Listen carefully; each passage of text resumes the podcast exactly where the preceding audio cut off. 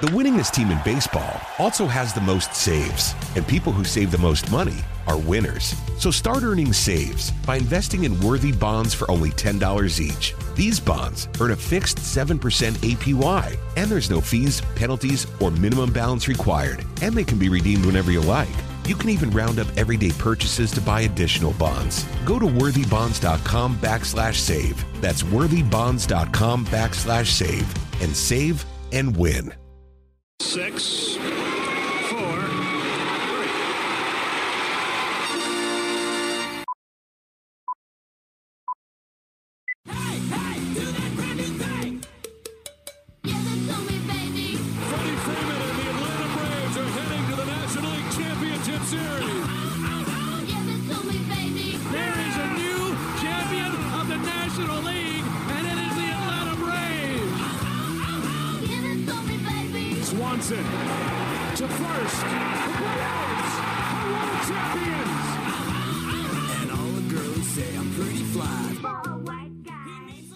Hey, everybody, happy Tuesday here for the 643 podcast brought to you by 680 The Fan and the Dickey Broadcasting Corporation, found on the Podcast Park, Apple Podcasts, Google Podcasts, Spotify, pretty much wherever you like to listen to your podcasts. You can find the 643 podcast coming to you every Tuesday and Thursday. Nothing is quite as good as a double play. That's why I bring you two episodes every single week.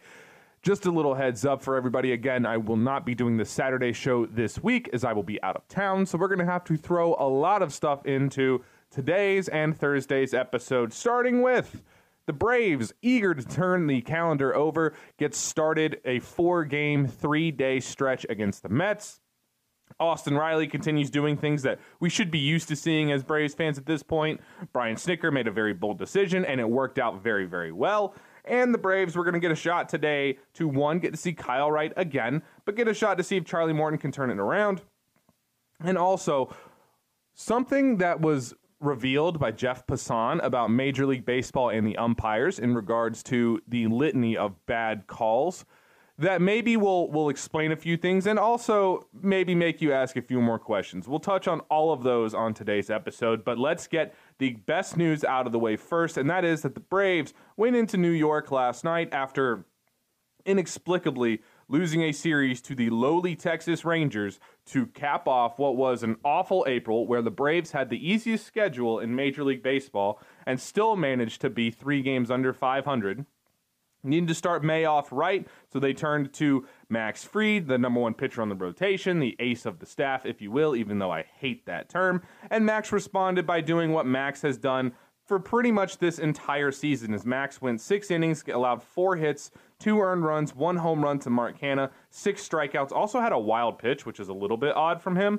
But overall, Max went out there and continued to show that Max is not just the best pitcher on the Braves, which he is, although you can make a case for Kyle Wright right now, as Kyle Wright technically is the leader uh, in war for the Braves pitchers. But what Max has been able to do is to shoulder that load of being the the kind of ace on the staff or the number one in the in the rotation. And he's responded by having one of the most brilliant starts to a season he's ever had. He is at, he has had one walk this season, and he has not walked a single batter. I believe in his last four starts. His last four, his last three. Uh, so over the course of his 30 innings pitched this year, he's got a K per nine of 8.1 to a walk per nine of 0.30. His lowest home run rate of any year outside of 2020 at 0.6. He's uh he's not getting hit very hard, which is typical Max. And actually, he's not leaving as many runners stranded as he actually typically does. So there's actually he's actually pitched better than his overall ERA, which is sitting right at 3.0 with a FIP of 2.45. Max has been stupendous. And he, he we're used to seeing this from Max. This is kind of what he does. He's very, very good at limiting hard contact, doesn't give up a lot of hard hit fly balls, and just seems to, even when he doesn't have his best stuff, he just seems to, to be so good at navigating lineups that even if he's not racking up outlandish strikeout numbers, he's just impossible to square up and he's impossible to for hitters to stay ahead of. He's got four pitches, really five, but he's been using four a lot more. The changeup has been a much uh, a much needed addition to that arsenal. I've been waiting for him to use his changeup more for the last couple of years, and he's finally started using it more, and it's really paying dividends for him.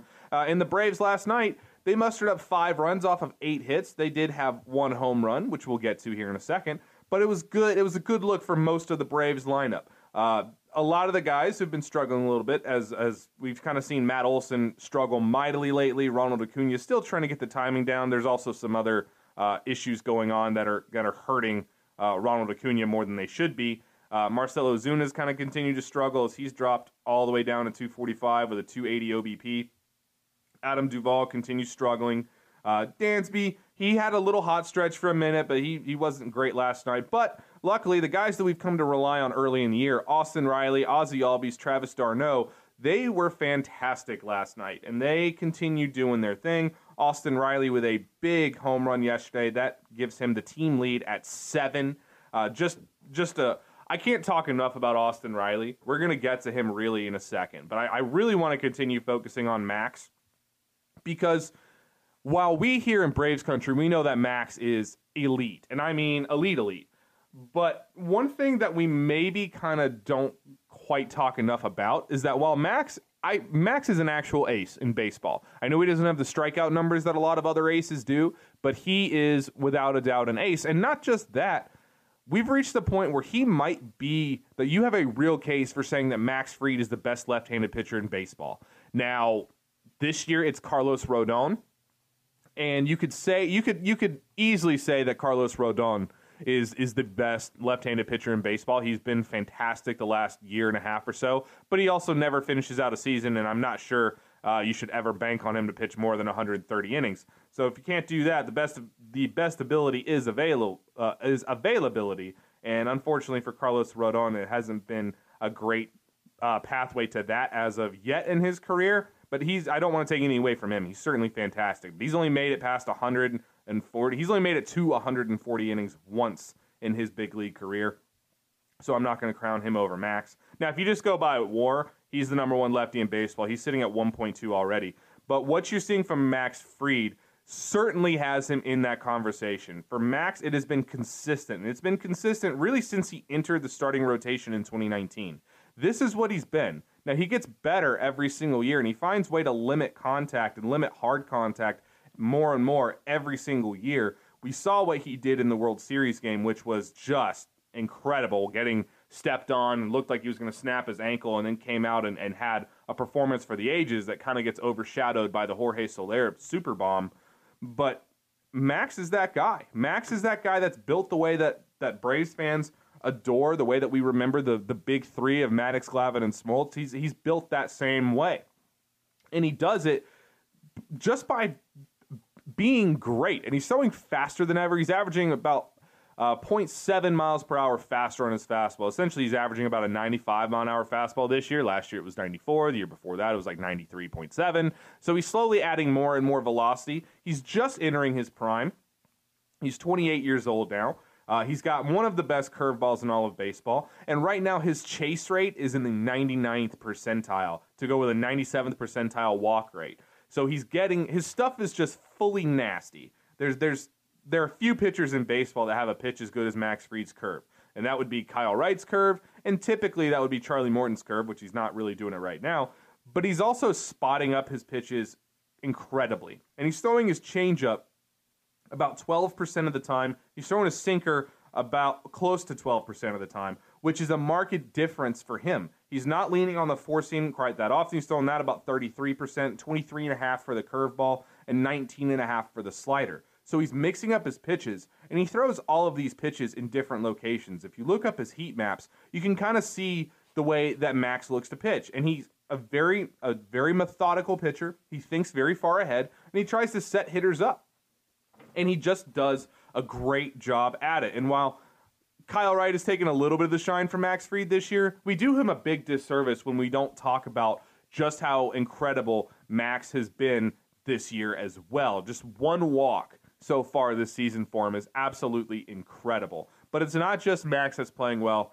Austin Riley, I mentioned this in the lead up to the to the episode today. Austin Riley continues to torch the Mets. And we should be used to this as Braves fans. We're used to seeing third baseman kill the Mets. Well, Austin Riley has taken that Chipper Jones tradition and he's completely run with it. He is absolutely crushing the New York Mets, not just this year, not just last year, but in, I believe it's something like 72 or 73 at bats. He is, uh, he's got nine homers. It, it's just un, unreal levels of power that you see from Austin. And one of the key pieces for it is he hit a home run off of Chris Bassitt. Now, Bassitt did kind of you know leave one down the pipe, which you don't want to do for Austin Riley. But it hasn't really mattered for Austin this year, and it hasn't really mattered what you want to throw him because Austin has gone from when he when he came up to essentially being Dansby Swanson versus sliders. Austin Riley has become the best slider hitter in Major League Baseball, and that is an incredible development. It is not very often that you see a guy be one of the worst hitters in baseball hitting a certain pitch, and in the span of like two and a half years, if that, become the best hitter in baseball against that pitch. That is an incredible feat and needs to be talked about more. And I think that ability to to adjust to certain pitches like that. And I and again, there's a lot of you that have listened to me before I started this show, so you guys know I've not been the biggest Austin Riley guy. Uh, I, I did not quite believe that Austin was going to be. I, I thought Austin was going to have to pick between average and power. I never thought that he would be able to put both of those together. I thought that he was going to have to be a guy that would pick that just because I thought his, his swing was a little bit slower and he needed he, he would have to just kind of guess at times.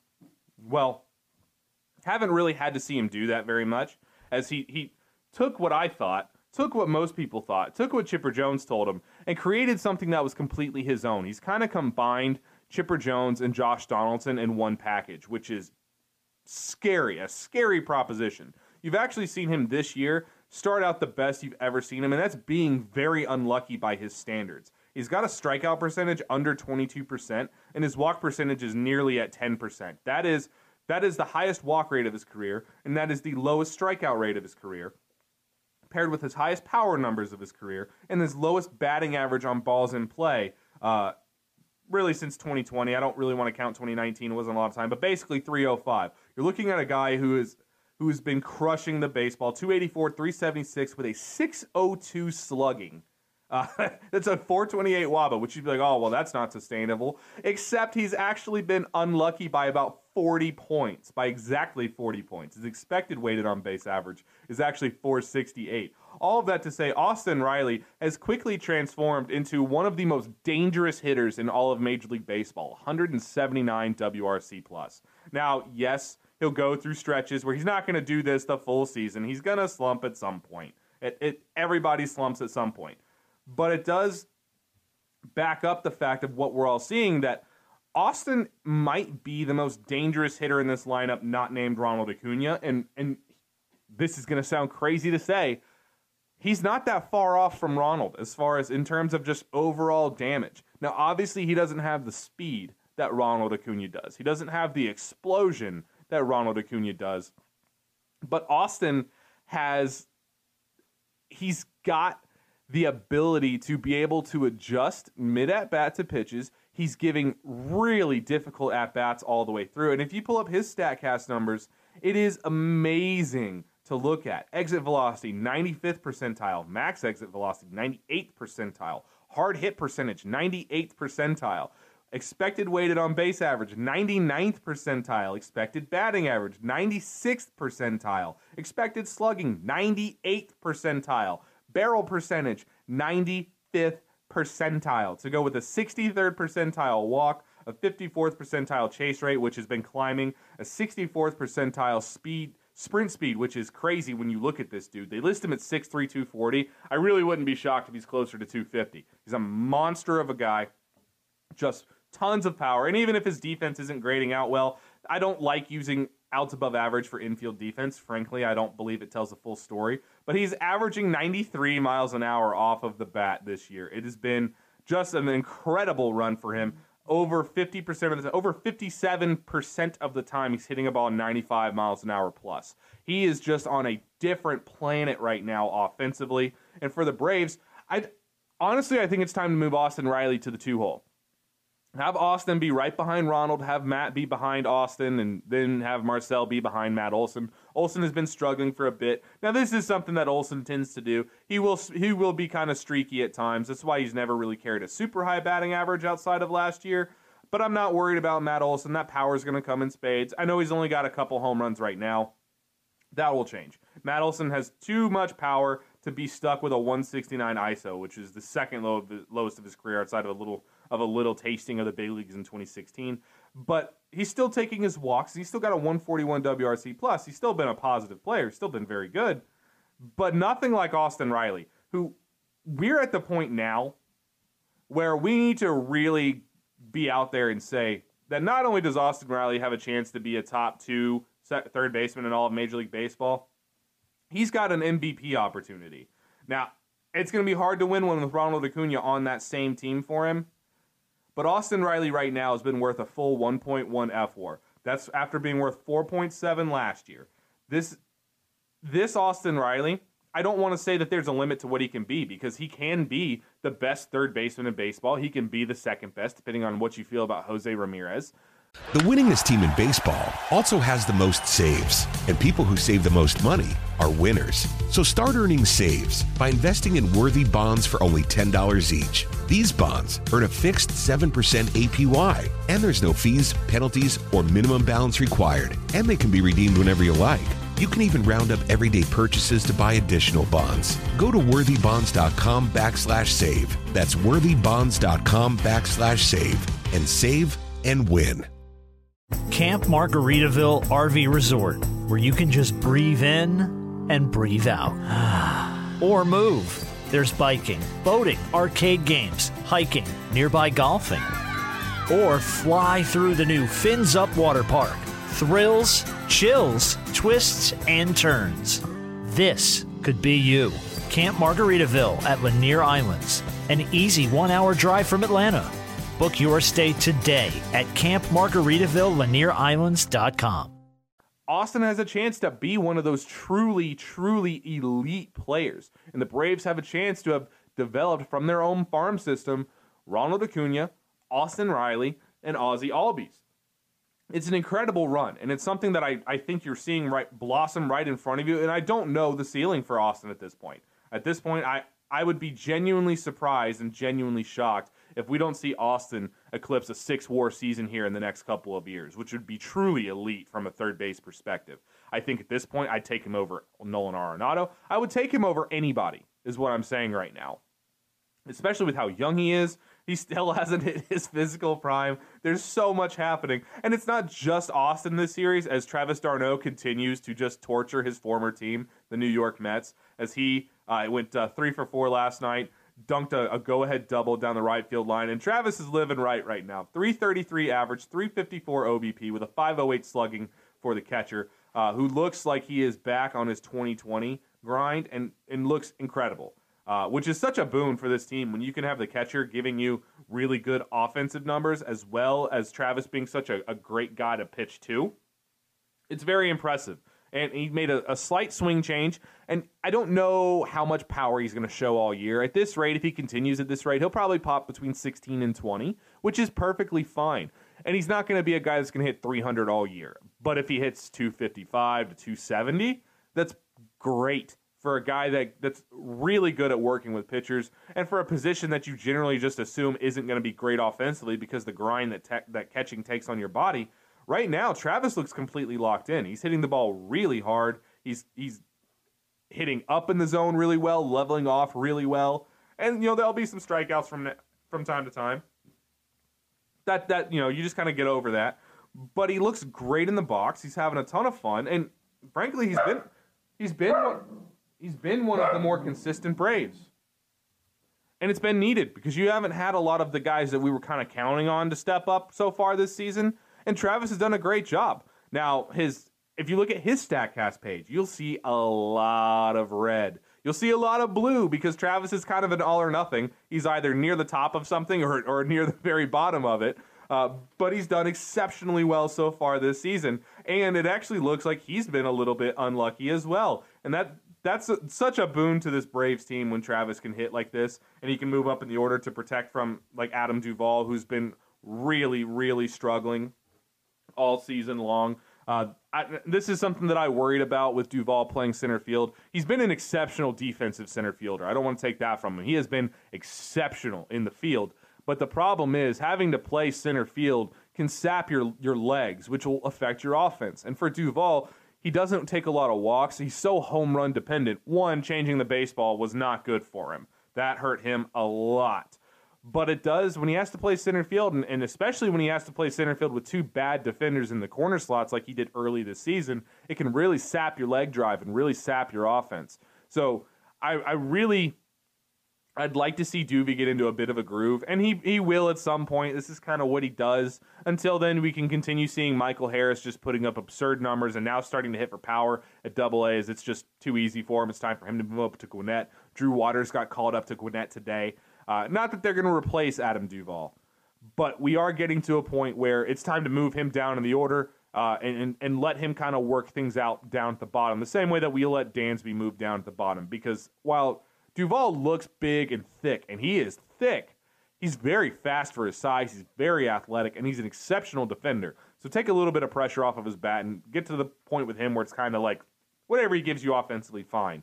Uh, now, if you come across a center field upgrade, fine, whatever. You can move him back to left, which I think would help his offense. Uh, but one thing that I, I loved seeing, and I'm going to move off of Duvall because I don't have a lot of time left in this one. I don't want to spend the rest of it talking about Adam Duvall because there was something else yesterday that happened uh, where Max Fried started out the game kind of rough, allowed a lot of base runners in the first couple of innings. After the second inning, I believe it was, he allowed one hit after the second inning. Just fantastic showing by Max, locking down. Uh, but it did kind of leave a dilemma where in the sixth inning, I believe it was two to two. Uh, in the sixth inning, yeah, in the sixth inning, after the top of the sixth inning, it was tied two to two. So Max leaves the game after the sixth. There was some thoughts about, well, maybe Max will go back out there for the seventh because he'd thrown 90 pitches. And Max is a guy that, you know, especially when he's pitching well, you don't really look at pitch counts the same for Max that you do look at others. I thought he was getting a little tired, and Brian Snitker decided to go ahead and go to the bullpen which with a doubleheader today, you could have made the case that maybe he should have tried to sneak another inning out of Max Fried to save one inning of bullpen. But I really liked the move by Brian Snitker to go to the bullpen yesterday. The Braves have been scuffling. They just lost the series to Texas. You're playing the number one team in the division, and the Mets have been playing great baseball all year. And Brian Snitker decided he would rather go for the momentum play early. And I mention this all the time, but with the Braves, they're such a momentum driven team that you need to grab hold of that, and that momentum can carry them forward. So Snitker made the call to play for the win in game one, knowing that there were going to be four games in three days, including two, including a doubleheader today. He went ahead and called on the bullpen in the seventh inning and, and rolled with the bullpen. Even if Tyler Matzek didn't respond outstanding, Tyler wasn't exactly great or on his best stuff. He's been kind of off to start the year but the Braves bullpen was locked down. They allowed two walks, which were Matzek's, and one hit, which is Kenley Jansen's, but no no runs across. They completely held it down, which they're supposed to do. And the Braves go and they take game one. And by the way, I should have said Max Fried had uh, four hits allowed. So yeah, one hit after the second inning, and that was the home run to Mark Canha, I think. Um, that might have been in the second inning. Don't quote me on that. But I thought it was a brilliant call by Brian Snitker. And we I talk about Snitker a lot when he makes bad decisions because that's what we tend to do with, with managers. We tend to kind of excoriate them when they make bad calls and when they make good moves. It's like, well, yeah, the numbers were there. Good job. You did what I've been wanting you to do. Uh, but last night was a very good call by Brian Snitker. He could have easily gone the other way. And there's nothing to say it wouldn't have worked out that way. But Snitker knew how important getting game one was and how much better it is to, to be leading a series at the start of it knowing that you only need to win one more to split it. The Mets at some point have to win two games in a row, which you feel good about as you go into today. Uh, with Charlie, who has struggled really badly this year, need to see Charlie have a good start, but it'll be Charlie versus Carlos Carrasco for the Mets, who has been pretty good. Don't let the 409 ERA fool you. He's been really good in his own right. 23 strikeouts in 22 innings for him and a whip under one. So he's been he's been pretty lights out. And Charlie has been the exact opposite of that. Need to see Charlie get something together before the night game, uh, which will be Kyle Wright versus uh, David Peterson. He's kind of the guy that floats around for the Mets. who's been very, very good for them so far. A .64 ERA in 14 innings, 10 strikeouts to five walks. So that's a whip of one. Now he hasn't been Kyle Wright good, but that's a good matchup. But he is a lefty, which means that you feel really good about the Braves' opportunities and being able to flop Ozzie around right-handed. We will see Ronald in at least one of the games today, probably the night game if I had to make my guess, which will lead into tomorrow's 110 start, uh, which will be Ian Anderson versus Tylor Megill. So you don't see Max Scherzer. Uh, not that I'm that worried about Max Scherzer. The Braves have faced him enough to where I don't have that same mystique for Max Scherzer. But that's actually looks like it's going to be the toughest matchup of the series, as Tylor Megill has been outstanding. Don't ask me how this guy just just crept under the radar of everybody, but that's a guy that the Mets have to be feeling fantastic about. He was and he wasn't even on their opening he wasn't in their opening rotation. He ended up being their opening day starter because of injuries to Jacob DeGrom and injuries to Max Scherzer, and Tylor Megill ended up being a guy, but I don't believe he was planned on being one of the five rotation pieces. I mean, he's just been outstanding. So for the Braves, you do have your work cut out for you. You messed around in the weakest part of your schedule, and you didn't do so well in April. Now in May, it's not, I don't want to say it's the toughest schedule in the league, but it's not nearly as easy as you've got these games with the Mets. Then you get three versus the Brewers, and that'll be in Milwaukee. The Brewers are a really strong team. Then you get two versus the Red Sox, who are scuffling. Then you get three versus San Diego. The Brewers come to, or actually, I take that back. You'll be at home for the Brewers. You'll you'll go back to Atlanta after Wednesday. You'll get an off day Thursday and then you start up a trip with the uh, the Brewers come to town, the Red Sox come to town, the Padres come to town.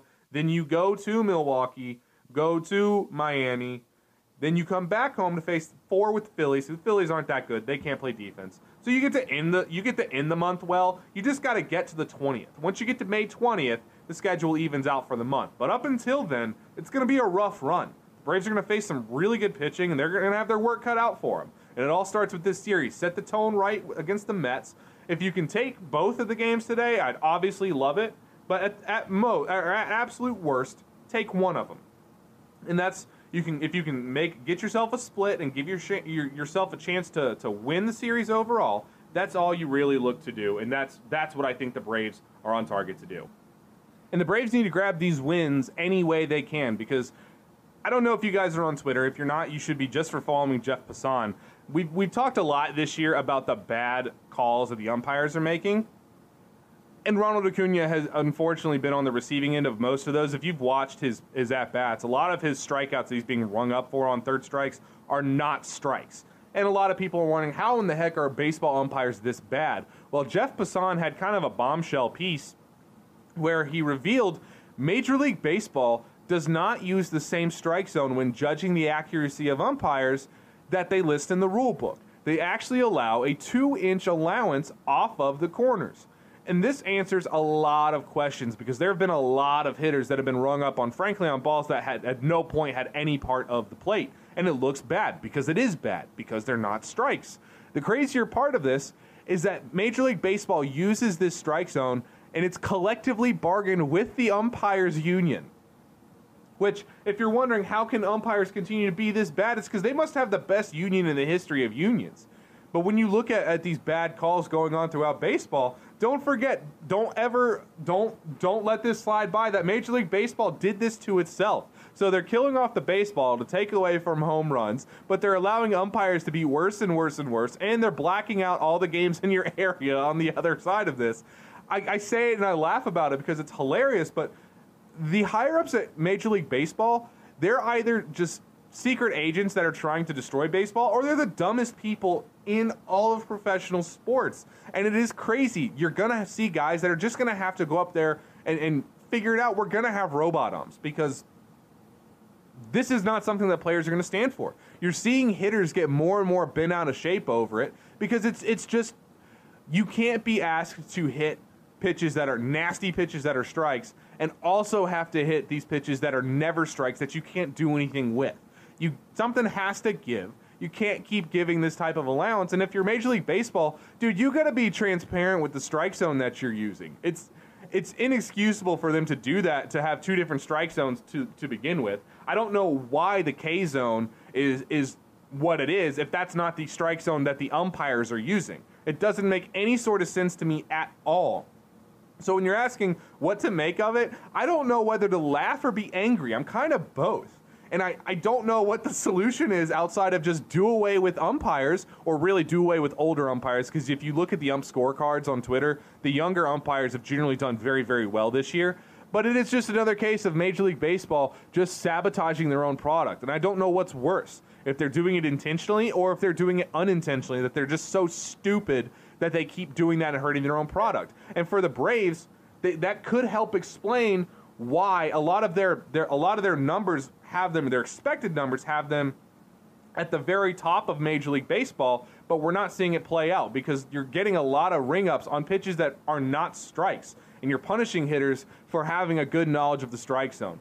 Something's going to have to get ironed out there, and I'm sure it will at some point. But until that happens, we're just going to continue to call for automated strike zones. And this is coming from somebody that does not particularly want automated strike zones. Those have their own issues, and you can pull up minor league video and see the issues that they've had with it. And there there have been issues with with that, and with trusting umpires to be like, no, that's not really a strike. I'll override that. There, there's a lot of issues with that in play, and they're more worried about things like the pitch clock than making sure that you can call a correct ball or strike.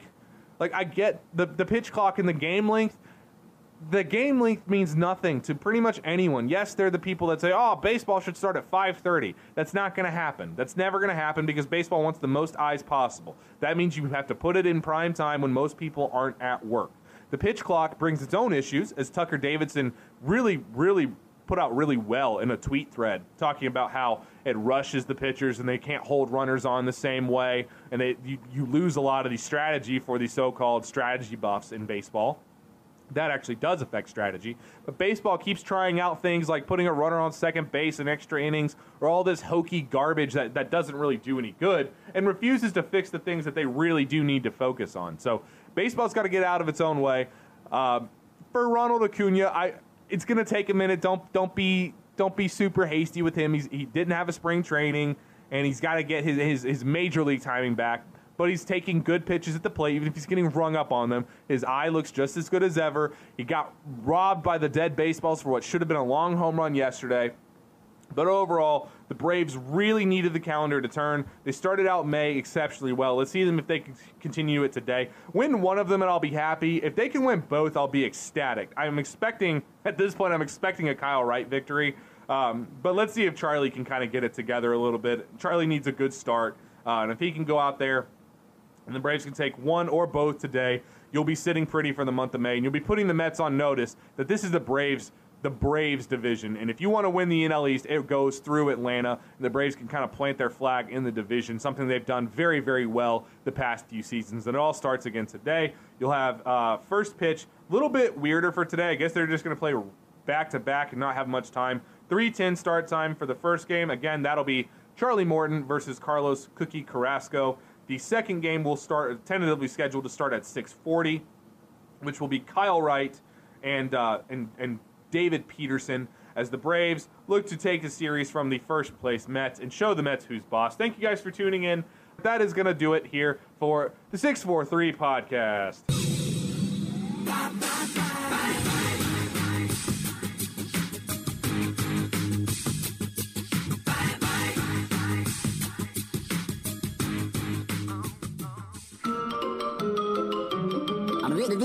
That's all, folks.